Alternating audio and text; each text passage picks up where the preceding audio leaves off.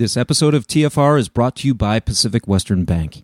Pacific Western is the leading provider of venture debt and banking services to startups, growth stage companies, and their investors.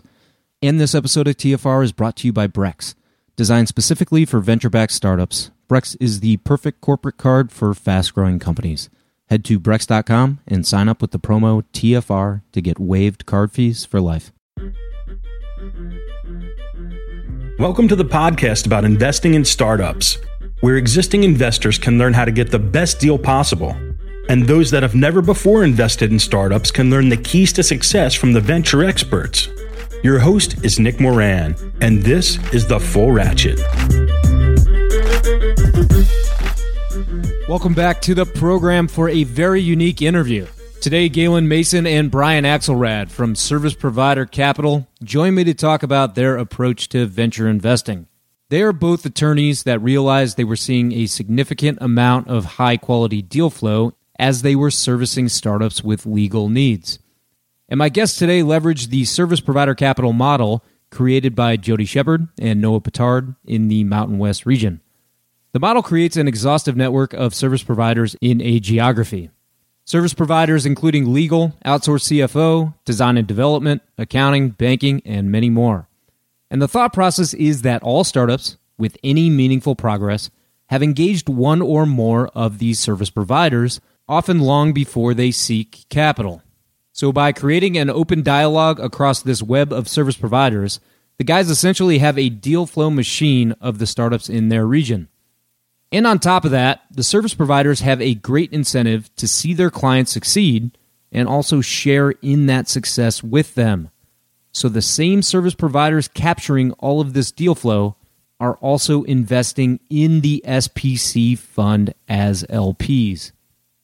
After determining a highly differentiated approach that leverages LPs for enormous deal flow, the next step was for SPC to adopt an investment philosophy. Who would get funding? How much do they invest per deal? With such high volume, how do they find the signal in the noise? Today we explore those questions and more with Galen Mason and Brian Axelrad from Service Provider Capital.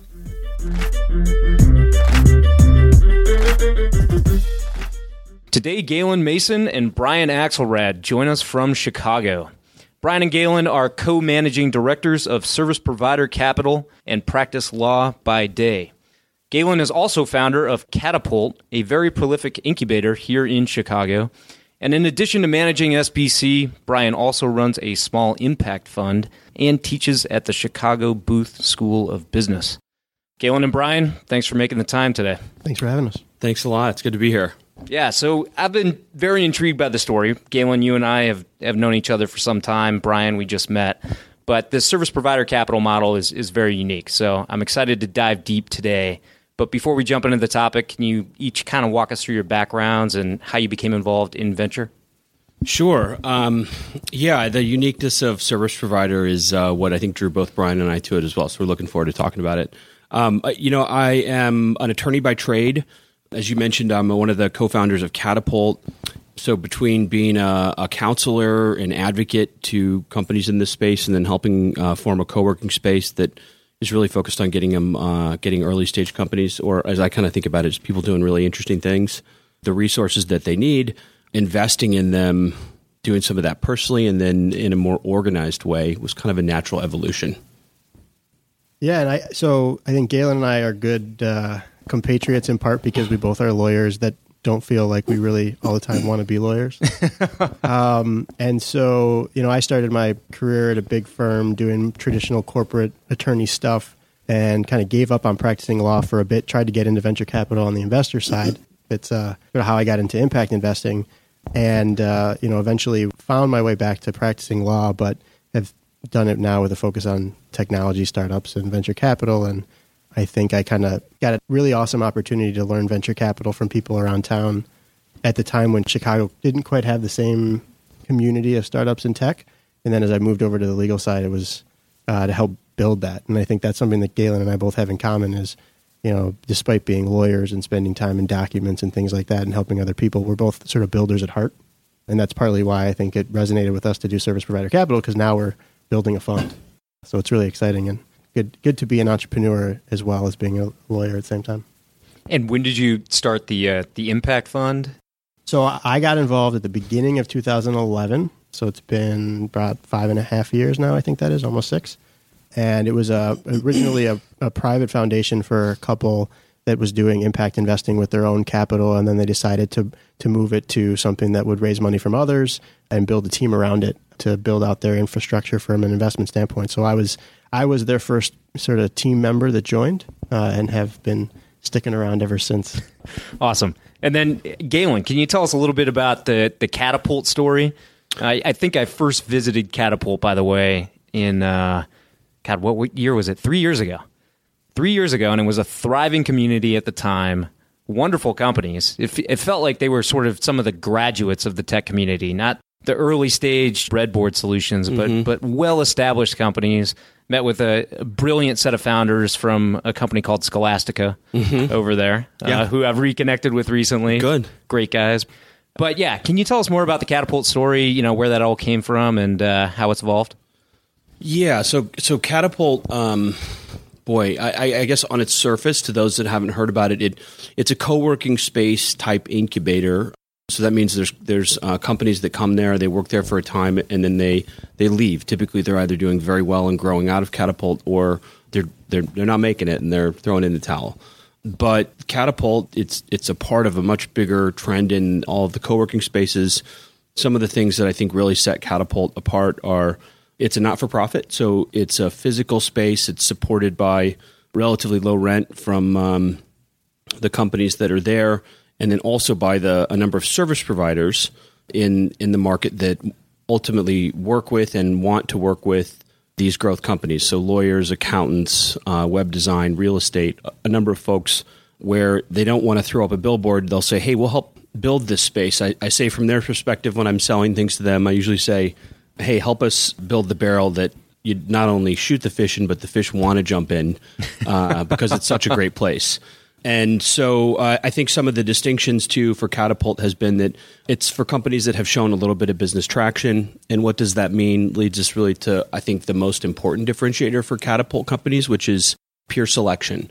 So right. in thinking through, I've always felt that the Midwest has a bit of a maybe a network effect problem. If you're if you're in the space long enough, and certainly years ago, you hear a lot of people, you know, the the founders would say, there's no money. You know, this place is terrible. These investors don't get it. And then you'd sometimes hear investors say, well, there's no one to do anything worth investing in, right? And so we had a network effect problem where, uh, you know, how do you get started? What do you get going? And others are solving things in a different way. There's 1871 really creating an atmosphere, and there's so much going on now. But at the at the time, and I think to this day, our theory was creating just a relentless focus on, or as best as we can, certainly creating a group of the best founders and the best companies.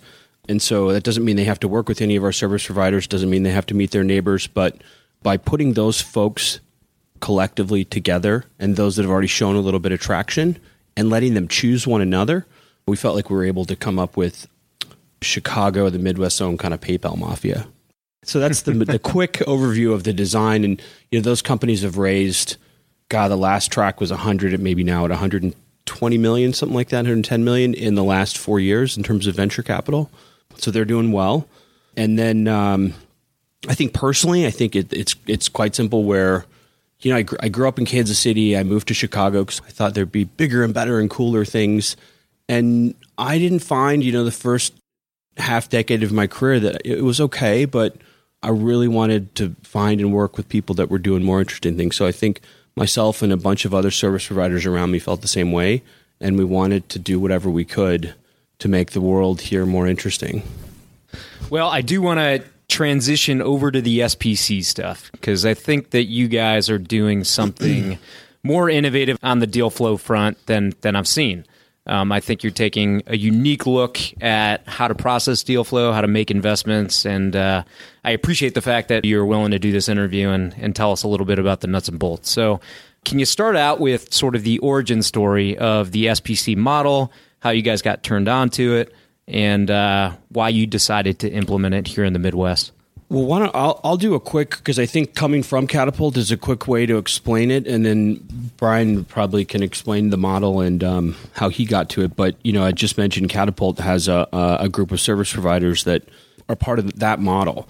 So for a number of years, I'd been going around town talking to any service provider that would take the meeting saying, "Hey, this is this is really cool. We have to do this. Look at this. I understand you don't just want to put up some billboard advertising. Come in, roll up your sleeves, work with these folks.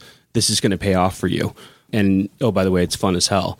And so I think in doing that and then working in this space, I inadvertently put my name around as someone that was connected with service providers. And so when uh, Noah and Jody, the the founders of the service provider concept, started calling on Chicago to say who's involved, I'm sure there are many, many names that were put in the hat, but mine may have come up more frequently because I'd probably inadvertently been putting myself in their way.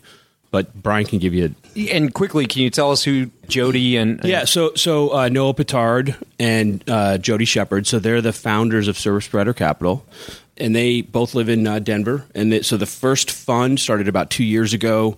In it covers the Rocky Mountain region, and um, they uh, Jody by day is a, a venture banker at Square One Bank and uh, Noah is uh, a lawyer at a law firm in Denver called Cooley. And so they're very much themselves are service providers. And Brian can give you the model, which kind of see how that fits. But they've done a, I think they closed maybe a $3 million fund. It's been up and running for two years and have done, I want to say 35, 40 investments last time I spoke with them. Great. And Brian? Yeah. So Noah and Jody came to Chicago looking to spin off essentially their fund to do a second fund in the Midwest. They'd identified that as the next region they wanted to tackle and replicate their model and find sort of the same type of person in the community that they represented in the Rocky Mountain region. So Galen mentioned he was on their radar. Somehow I got to be on their radar as well.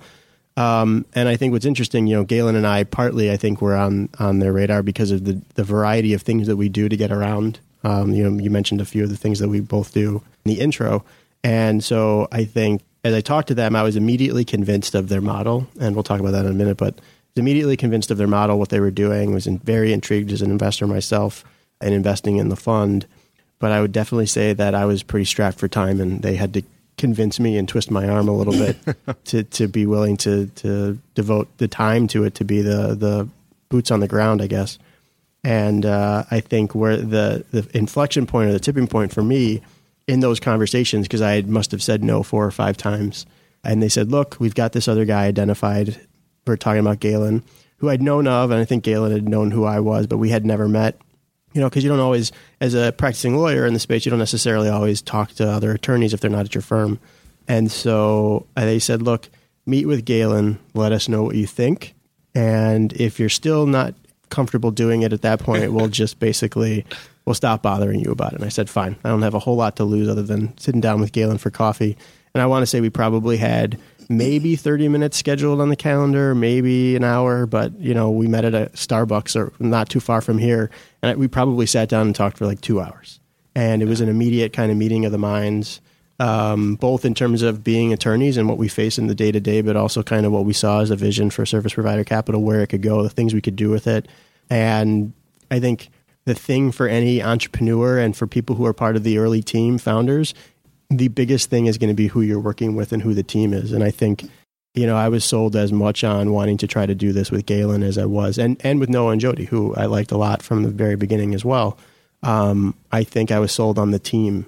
You know, an investment of time is sometimes more meaningful than an investment of money. And so I was willing to invest my time in this endeavor partly because of the team behind it and wanting to be part of the team. All right, so let's get to it. So, what what are the nuts and bolts of yeah. this uh, this model, and why is it unique? So, the model, the idea here is sort of centered around the insight that there's a whole bunch of service providers in the space, as Galen alluded to before: lawyers, bankers, accountants, invest, uh, insurance brokers, real estate brokers, who you know are very invested in the day to day in their time and their clients with the venture capital and technology space. And while they can invest their time and they're very tied to it from a professional sense, they don't necessarily have the financial investment opportunities. And in the meantime, they're seeing all these companies grow and get excited about and work with on a daily basis, but not necessarily have quite the skin in the game. And every service provider faces a similar set of challenges, which is if they want to invest financially in a client, they have to think about things like conflicts and what that means for their own sort of personal incentives but also they're at the mercy of their own client base for their deal flow, so they may not see everything. So my clients would be one window into the the market, but I wouldn't necessarily see Galen's clients as deal flow or the next attorneys or the next accountants or so on. So you're at the mercy of your deal flow, so it's a limited pool. Combined with the fact that if you're making investment bets, you either invest in all of them, which for most service providers is not a feasible opportunity to invest in all of them. And also they're pretty sizable checks, even at a you know ten, twenty five thousand dollar amount for a service provider to cut checks one at a time into deals. You're going to be pretty heavily invested. So you have to explain to clients that you don't invest in, why you didn't, when they find out that the, there were clients you did invest in.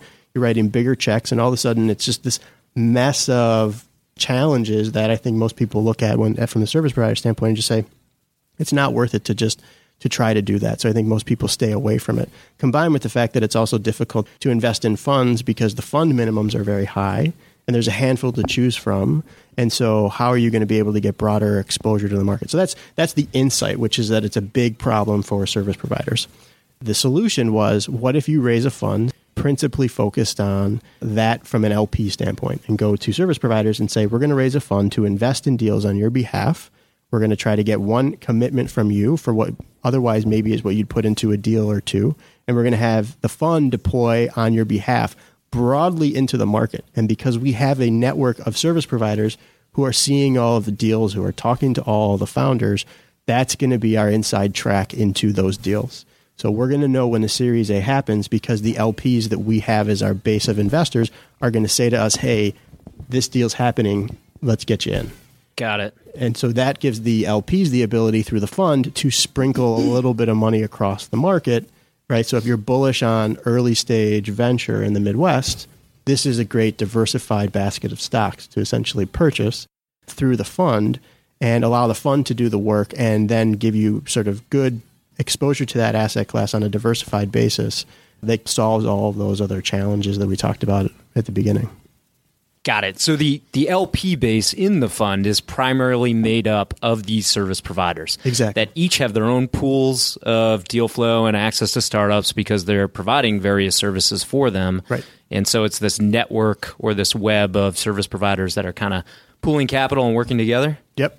And that's the secret sauce. I mean, that's where I think what we're doing is different because we're not saying that we have special channels of deal flow except for the fact that we see everything, right? And it's that index component that says, all right, if you just want to put a marker down on venture in the Midwest, this is your way to ride the ups and downs. And who knows? I mean, I think we're all super bullish on it, but if it doesn't work, the ideal, you know, theoretically, this this uh, fund is going to mimic the market because it's going to be spread across the market. So our job is managing directors is to be talking to all the people, to be talking to our LPs and those who aren't LPs, to make sure that we're seeing everything and getting a crack at everything.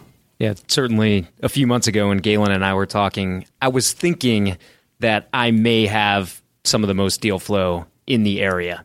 But after talking to Galen, I was like, I, I don't. You guys have more, which is pretty incredible. So, just to back up, can we, at a high level, talk about the investment criteria and philosophy? Is it every Series A deal that you see in the Midwest you want to get into? And, and what's the check size? And what are the, the criteria for you guys deploying capital? Yeah, so at the highest level, what we're doing is we're co investing in Series A deals. Now, these days, the way you define Series A is very, you know, uh, foggy, right? So what we've done through our criteria is try to define what a Series A deal really is. So we say that it's the first typically priced, although you know these days we see kind of a little flexibility on that, but first priced institutional round that's credibly led by a VC. And so when you drill down on that, we, we say that an institutional round means that there's a fund or fund like entity that's leading it that essentially is doing due diligence has LPs or stakeholders that they have to justify the due diligence to, and institutional in the sense that they also have pockets sufficient that, as happens in a lot of cases, post Series A, company goes sort of laterally for a little bit. Don't want to say sideways because sideways tends to have a negative connotation, but companies tend to go laterally after they get their first financing. And so a fund that will have deep enough pockets to bridge them to the next round to make sure that they get to the Series B. And it has to be credibly led in the sense that that institutional VC uh, is putting in at least 500,000 or more in the round that's at least a million or more at closing. So when you kind of put that into like a checklist, if we check all those boxes, that's essentially how we say in, in spirit, regardless of whether you call it a C deal, an A deal, a D deal, or whatever. That's how we sort of define a Series A deal. And if it checks the boxes, that's what we're looking for. And so when we have these conversations with entrepreneurs, you know, we tell them like, don't don't worry about prepping for the meeting. Don't come prepared to pitch us a 30 minute PowerPoint or GoToMeeting or something. Like, this is our criteria. You check these boxes. It's a fit. If you don't check the boxes, we'll, you know, talk to you all day long about what works for us. And that way you can come back. And by the way, what can we do if you don't have sort of that institutional VC on the hook? Who do you want to talk to, right? Because if they get funded and we can make the intro, that's going to be good for us to get into the deal.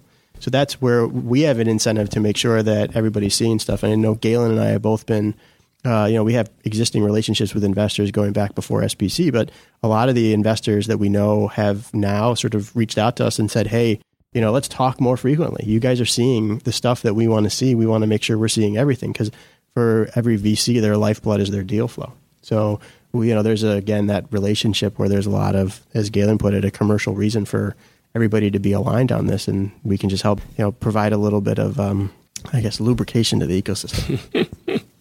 Do you consider this an index strategy, and why or why not?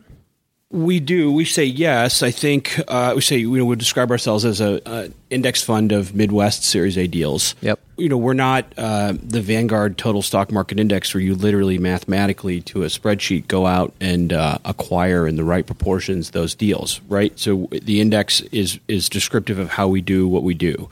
As Brian mentioned a minute ago, if you hit our deal criteria, you're in the Midwest um, you know, it's a preferred stock financing. Yeah, I should. I, I left out that it needs to be a Midwest yeah. company. I'm glad you mentioned.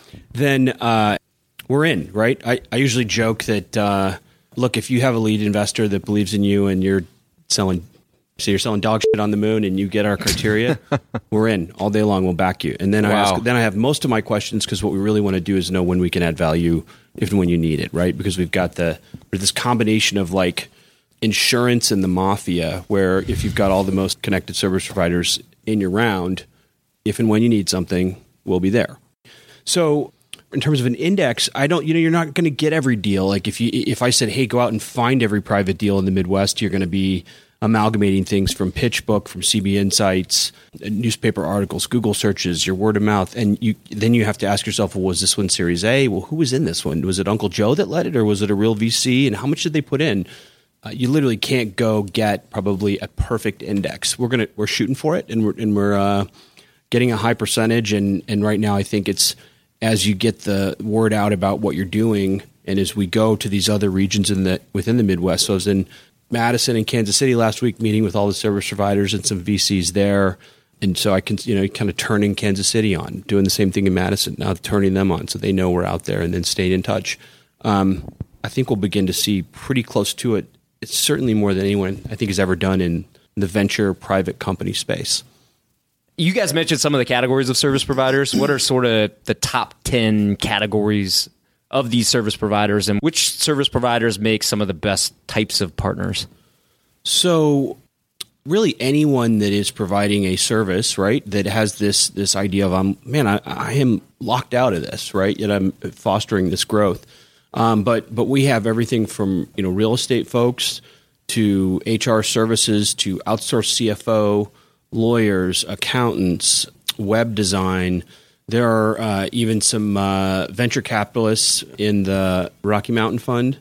Boy, what am I missing? I mean, there's a lot of people, managers. Oh yeah, well, there's a lot of people that are going to identify with our mission of hey, let's get together and through our collective network we can one get into these deals and we can write a check collectively that is appropriate for the funds and we can all use our, our network right? I think the other thing too is there's reasons that larger venture capital funds have these minimums that they do that, that box most of myself and my fellow service providers out financially but we ha- will have some other high net worth folks or folks that will invest in the fund that'll allow our fund to write bigger checks so that you can do that across uh, the entire midwest are there particular types of service providers that you find are sort of specialized in the startup tech area and have been great so, partners and great sources so of deal flow? I think, uh, I, I mean, one thing that I've thought is interesting, and one of the reasons I wanted to do this when I heard about it, other than I just I like the model, but it's always helpful to step out of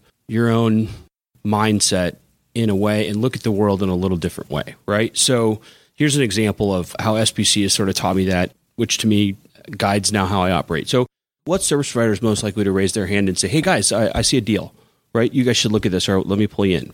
And if you look at it in our experience and then in, in, in the early days of asking Noah and Jody what they were seeing in the Rocky Mountain Fund, is um, it tends to be lawyers and this this role of an outsourced CFO or financial ser- outsourced financial services, and Yep. um, you know, oh great, okay, I'll go execute on that, and then you know you you start thinking about it on the train or where, wherever you're mulling things over in life, and you realize, oh, that makes sense because look, if you're a service provider and you're helping with legal, of course you're going to know because someone's called you and said, "Hey, I got to raise this A round.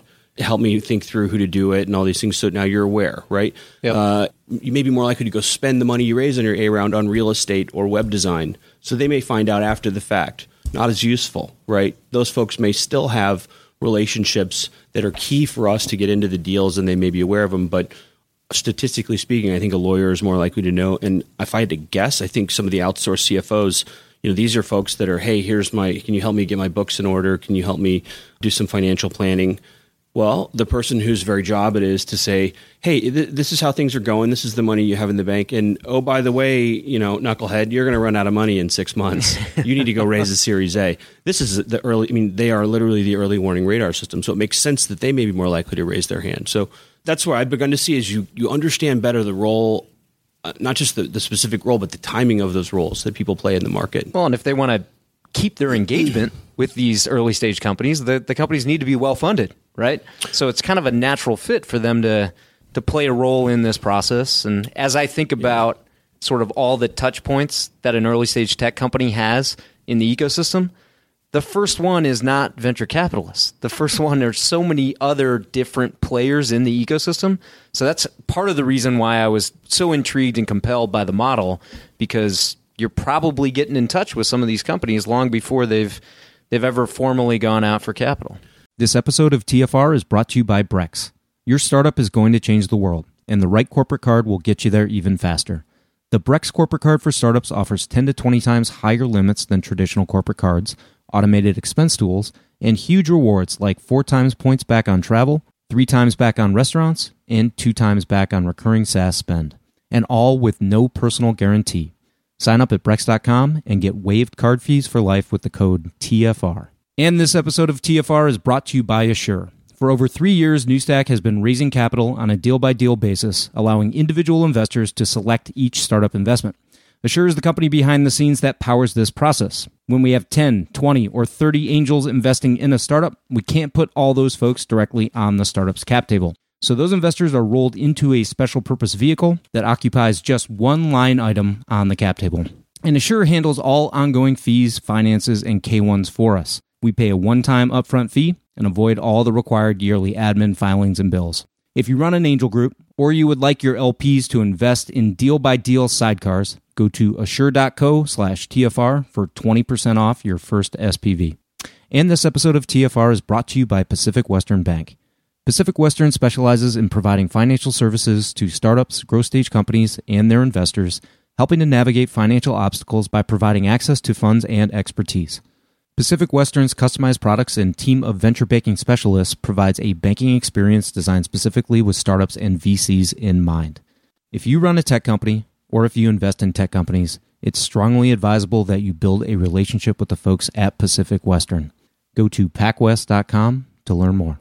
Yeah, and I think VCs, Brian can touch on too, but then getting to know the VCs is really important as well. And what we also need to touch on is it's as much about getting in as it is adding value, right? Just like any other investor. So uh, that's something we, we definitely should touch on. Yeah, I think you know the um, for us, you know, we are trying to get in not as service providers but as investors, and part of the value that we provide is just being sort of these connector nodes in the community and having relationships not just within our own LP network and service providers, but across the landscape. And you know, the the market already knows us sort of in, in a number of respects in, in this regard. But what we want people to be thinking about from service provider capital's perspective is with an entrepreneur or founders when they're trying to go out to market to talk to people about fundraising early on, as you point out, we should be people that they talk to. one to just sort of hear, okay, let's learn a little bit about the business. But for us, it's a quick conversation. You know, I we get inbounds all the time, whether it's intros through somebody or somebody reaching out cold, and they'll say, let's set up a call, and we say, sure, 10, 15 minutes, let's hop on the phone. We'll tell you exactly what we do because we have pretty good, strict criteria. We can communicate quickly to people and say, if it's a fit, awesome, we want to be in.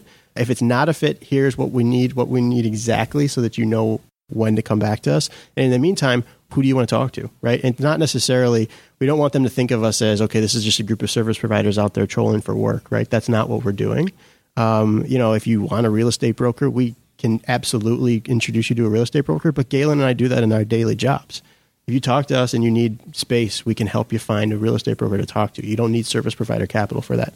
But what we can do is we can sort of think about it specifically wearing the investor hat and say, okay, you're in market. What can we do? And Galen likes to talk about this as uh, cell tower network through not just the Midwest, but also nationally, sort of region by region. Because, you know, we've had situations where we had a fund that was based out of Texas that had an investor seated in Ann Arbor that focuses on Internet of, tech, Internet of Things that we connected with an entrepreneur in Minneapolis, right? And those are things that prior to being involved with SPC, Galen and I might not have necessarily, certainly I, I wouldn't have been able to make those connections work. But that's just making sure that an entrepreneur who's doing IoT in Minneapolis is talking to an investor in, in Ann Arbor and making sure that those connections are happening and making sure that they're on our radar and then we can connect the dots from there. And Galen talks about this as the cell tower network because we have these different pe- outposts everywhere where we can say, all right, you're, you're in this type of industry. We know investors in the Rocky Mountain region, in the Great Lakes region, in the Southeast region. Let's make sure you're talking to these folks. You're a fintech business. Well, there's a fintech fund in Atlanta you should be talking to right? And that's, I think, we want to make sure that when everybody's doing the rounds in Chicago, you're an entrepreneur, you're going to go to talk to Chicago Ventures, Origin, Pritzker, HPVP, right? You're going to talk to all the, the usual suspects. We want to be included in that conversation, partly because we want to make sure we know the deal and we want to get into the deal if it fits our criteria, but also because that's just a way we can help people. Yeah, I think uh, you know, it, just in hearing that, I would add um, it, this was another. You know, I mentioned earlier, that Catapult was selfishly part of this idea of how can I work with really cool people in Chicago. And as SPC has evolved, and I met Brian and others, it, was an opportunity to say, "Oh wait, wait, wait, wait! I get to now work with really cool people throughout the entire region, right?" And then that's beginning to have connections even beyond that, like to and through the Rocky Mountain Fund and service provider uh, Southeast is is just beginning or looking like it's going to come together. And so that that's really interesting. But I think the Midwest as a whole, the idea of these connections of these already locally plugged in people having a commercial reason to to talk to one another and send signals and information back and forth improves the overall market as a whole. Like Brian mentioned, there may be a, a fund or an investor that that finds his or her way to something they wouldn't have otherwise seen. It's a real fit, and I think that vetting process is it's interesting to watch that evolve. It's a lot of work to be in there, and uh, but it's a lot of fun too. Yeah, your point about sort of this this ecosystem network, these cell towers, and these nodes is it's well taken. I just wrote a post called "The Ecosystem Network Effect," and it was about this very thing. You know, creating these connections between people and branches between nodes. You know, it's it's hard to do and it's helpful if you have a, again this commercial reason to do it, right? Sure. Because we can go out and say, "Hey, let's let's let's keep in touch," right? But service provider is creates a reason to do it and incentives on both sides of the message, right? For the company, for the venture capitalist, for the service provider. It's sort of the more I, have thought about it and we've talked about it, it has this really uh, positive, I think, outcome from every angle thus far, anyways. So we've kind of touched on this, but why do you guys think that this approach is differentiated and can drive better returns? So I think part of that is I you know the idea of for people who don't have access at all or have have this sort of mess of challenges that they can't navigate. There's sort of the binary of well I can either find myself an investment opportunity that's intriguing and appealing or I have nothing. So from the perspective of better returns, I think for some people it just gives them an opportunity they wouldn't otherwise have had, and in a way that is different. And so we'd like to think that that's that'll drive good returns. Strictly from sort of the finance theory of it, you know, return and risk are correlated, and we would look at a diversified basket of stocks, you know, using portfolio theory, is going to yield perhaps less volatile returns, so maybe not necessarily as high return, but also won't come with the same level of risk. You're diversifying over that portfolio. So that's where I think we would say it's one for people who don't have the opportunities, giving them an opportunity to participate. And then on the other hand, as Galen mentioned, you know, I can't remember if it was during this or before we start when we were talking, just chatting, but we think that there's a there's a whole separate category of people outside the service provider network that sort of fits our core LP base, but people who understand investing, who want to participate in the space. They know that there's something going on in technology in the Midwest, but they don't necessarily have the time, energy, or resources to do the vetting themselves. And for these people, they have an access problem. So service providers have access but don't have the financial resources versus people who have the financial resources but don't have the access. Right. And all of a sudden now we have another opportunity for them through us gain access that they don't have right now. So again, it's sort of this idea of you know going from zero to one. Um, and from from that perspective, for people who are investment professionals, family offices, high net worth folks who understand investing, who understand asset exposure, who understand diversification, we think it's just a natural fit for their existing financial investment strategy. That's one too. Just I have to mention this because it's such a in my mind. It's just another one of these examples in the model that you think through where um, it has this. I need to come up with a better term, but I call it this self reinforcing benefit to the parties involved. But you, know, you go to you go to someone that's that doesn't have the network and wants to access the space, right? So they write a bigger check, which allows the fund to write bigger checks into individual deals more so than you could do just with these service providers who by definition can't typically hit the minimum for the venture funds, right? So now you made in theory the fund slightly more more attractive because that's one less coffee, one less pitch. Instead of a 25 or writing a 50, a 75 or a $100,000 check, the fund itself became more attractive. So we can only write so big a check into a Series A deal. But to me, it's this model of both the service providers win, the entrepreneur wins, the venture capitalist wanting to fill his round wins, or make sure that there's someone in the round that has the right connections that may help when they don't know they may need it, and the investor writing the larger check wins. Are there concerns that you will not get access to competitive allocations where the entrepreneur can choose their investors?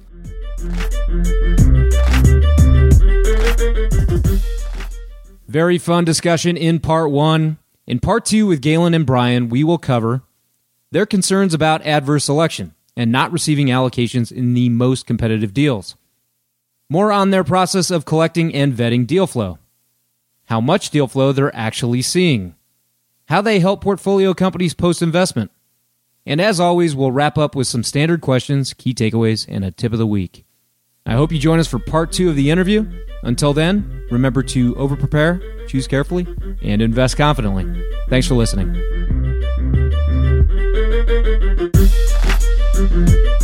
Thank you.